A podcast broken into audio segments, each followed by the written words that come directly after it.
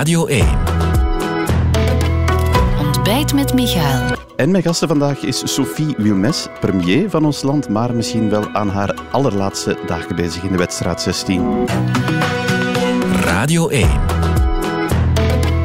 Ontbijt met Michael. Goedemorgen, mevrouw de premier. Goedemorgen. In uw eh, kabinet, wedstrijd 16, ontbijt bij ons. Is er daar eh, deze week en misschien de voorbije weken tijd voor geweest om te ontbijten? Ah, ik uh, neem elke dag een ontbijt, maar uh, het neemt niet veel tijd, inderdaad. Ja, want het was een drukke week, hè? De ja, onderhandelingen. Het was, het was, een heel drukke week, heel drukke week op politieke vlak, maar ook zeker en vast ten opzichte van de, de COVID. Mhm. En ik moet u zeggen dat mijn eerste prioriteit blijft aan uh, de COVID-crisis natuurlijk. Ja, daar wil ik ook mee beginnen uh, met u, want ja, die cijfers zijn gewoon niet goed. Hè. Ik denk dat het meer dan 1500 uh, nieuwe gevallen gemiddeld zijn deze week, 40 procent meer dan vorige week. Dat is toch niet goed? Maar... Nee, dat is helemaal niet goed. En we, hebben, we weten dat voor een paar weken nu, dat stilletjes aan zijn de cijfers naar omhoog geweest. En natuurlijk, het gaat vlugger en vlugger.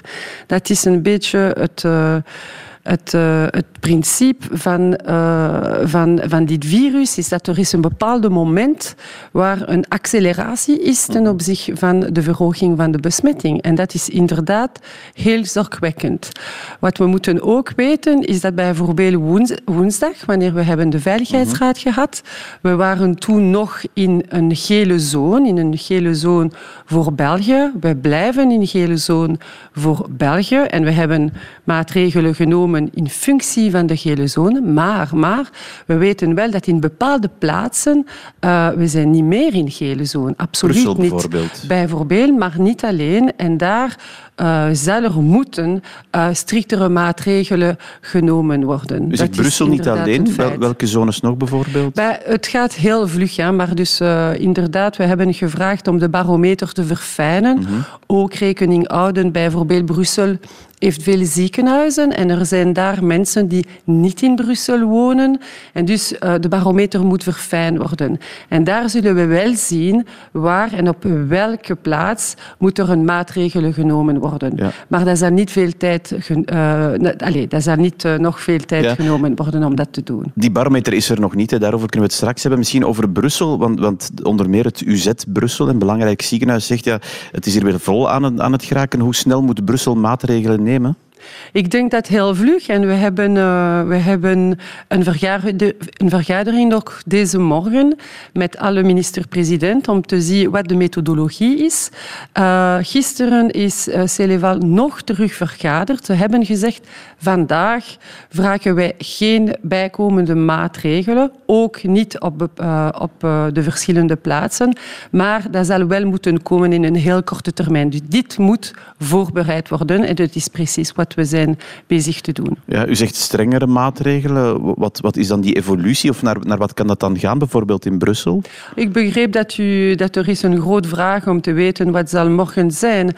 Maar ik zal dat niet doen, want we werken met, uh, met uh, experten uh, op basis van advies van de Celeval. En we hebben nog geen advies, precies advies gekregen ten opzichte van welke maatregelen zouden moeten genomen worden. Dus ik zal daar niet vandaag een commentaar geven. Maar dat zal waarschijnlijk zijn minder sociale contacten, neem ik aan. Uh, kan dat ook zijn restaurants dichten bijvoorbeeld? Is, is de horeca dicht? Bijvoorbeeld voor de sociale contact. We weten al, en dat was al in de Celeval-rapport van woensdag, dat natuurlijk eerst en vooral moeten altijd, altijd, altijd herinneren dat het is best om uw sociaal contact te hebben met respect van veiligheid afstand. Dat is de basisregels. En natuurlijk, we, we, we weten dat soms is het moeilijk. Da daardoor toelaten wij, toelaten wij uh, een, uh, een uh, extra, dat bedoelt dat u mag tot met vijf personen nauwer contact hebben. Als niet, is beter. Hè? Dan moet toch dat herinneren. En als natuurlijk de situatie verergert, zal dit aantal contact naar beneden gebracht worden. Maar het is helemaal niet de enige dingen die zal moeten gebeuren. En terug, we zullen zien wat zijn de voorstellen die worden uh, gemaakt door de Celeval. Ja, want u zegt, ik heb straks overleg met de, onder meer de Brusselse minister-president, dus dat kan heel snel veranderen ook voor Brussel dan.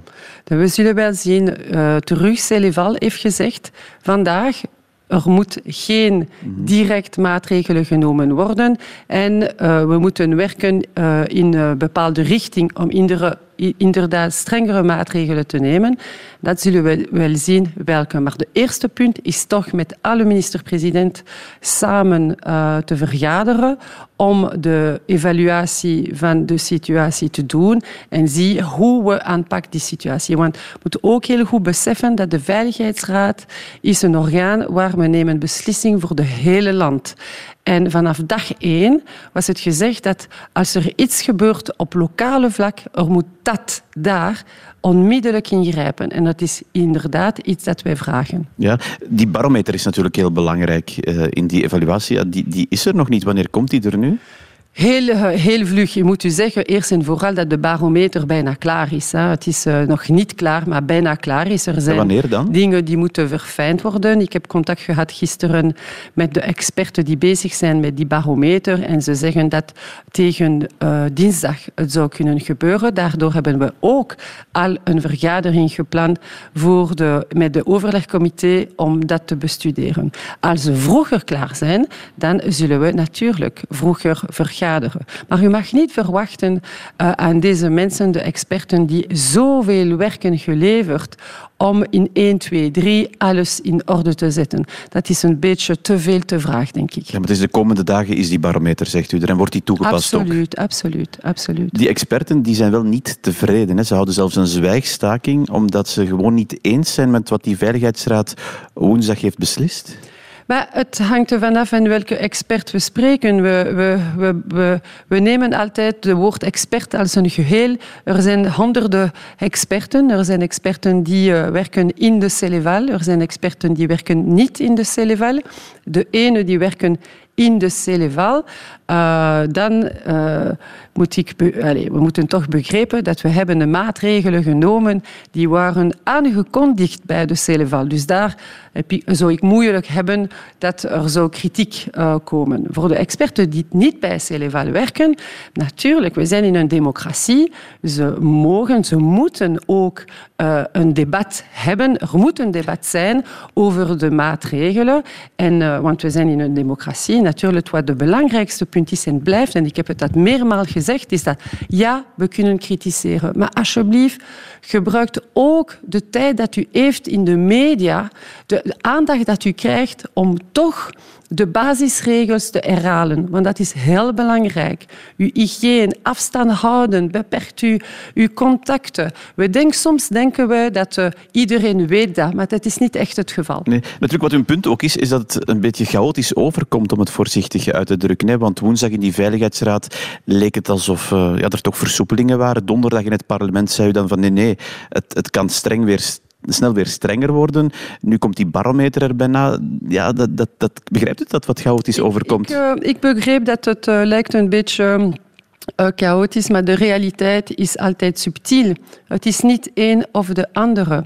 En ik begreep dat het moeilijk is te begrijpen, maar het is toch de realiteit. Wat hebben we gedaan woensdag?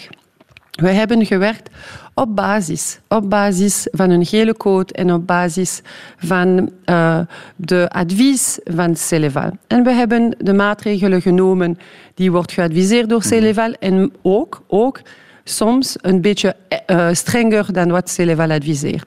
Twee, we hebben tegelijkertijd gezegd dat uh, de, uh, als er de situatie verergert, we zullen moeten strengere maatregelen genomen worden.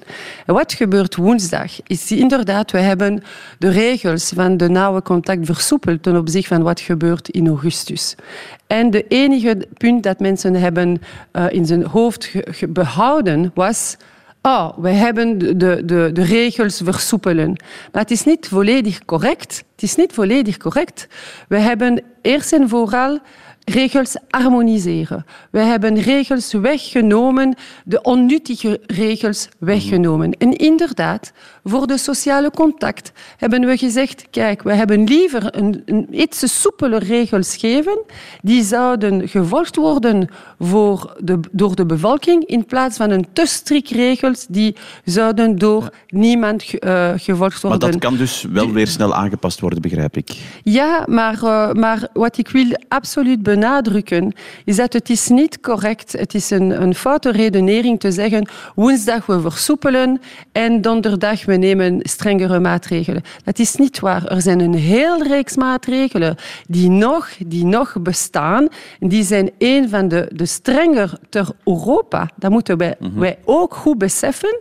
En dat natuurlijk, we zullen blijven de, de situatie monitoren en we zullen blijven de ma- maatregelen nemen als het noodzakelijk is. Dat is geen twijfel. En straks dus die vergadering met de minister-presidenten. Mevrouw de premier, we zitten hier in uw eh, kabinet. Ik zie nog geen verhuisdozen staan.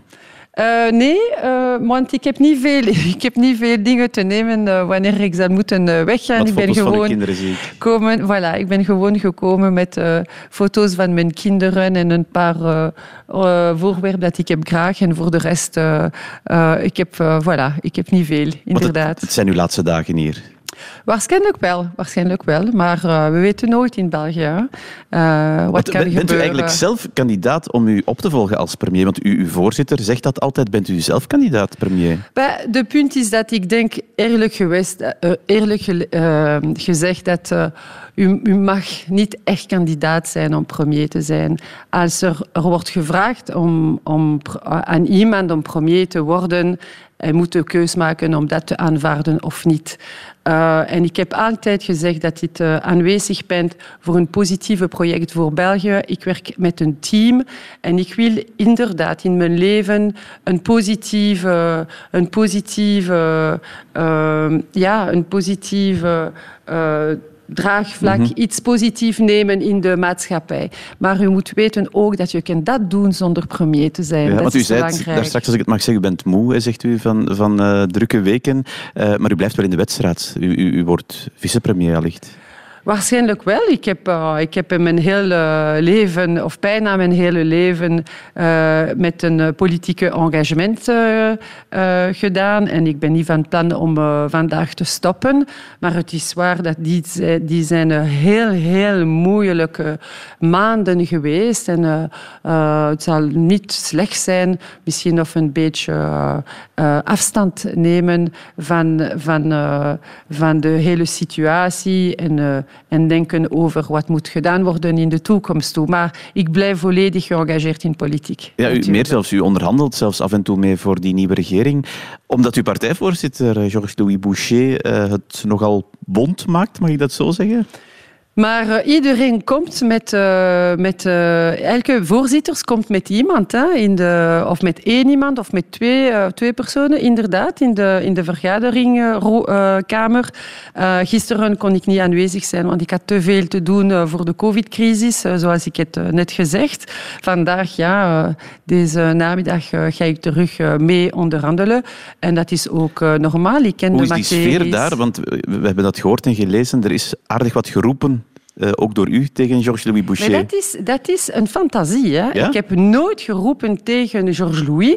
eh, nooit, in, in, nooit geroepen te- tegen Georges Louis. Dus ik vind het eh, heel bizar dat men wordt gezegd dat Doet, wordt doet hij het goed, die onderhandelingen, vindt u? Het wordt, ik, laat me toch eh, eh, mijn, mijn zin eh, proberen te, te eindigen. Dus ik heb het nooit geroepen tegen Georges Louis. We hebben discussies gehad en dat is inderdaad belangrijk dat wanneer we van mening, eh, wanneer we hebben verschil van mening, moeten we dat kunnen uitklaren.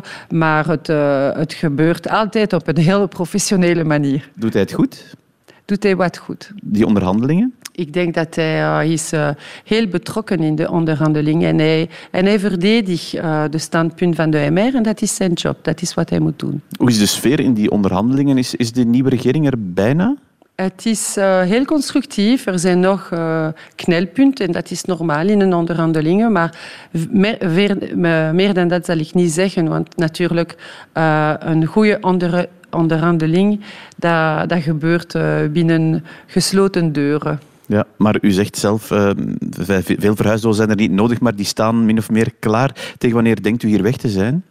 Ah, we hebben een afspraak gemaakt met eh, het parlement. En eh, we moeten normaal gezien de 1 oktober eh, een, een verklaring maken. En dat is normaal gezien de start van de nieuwe regering. En dat is realistisch, want dat is donderdag. Hè?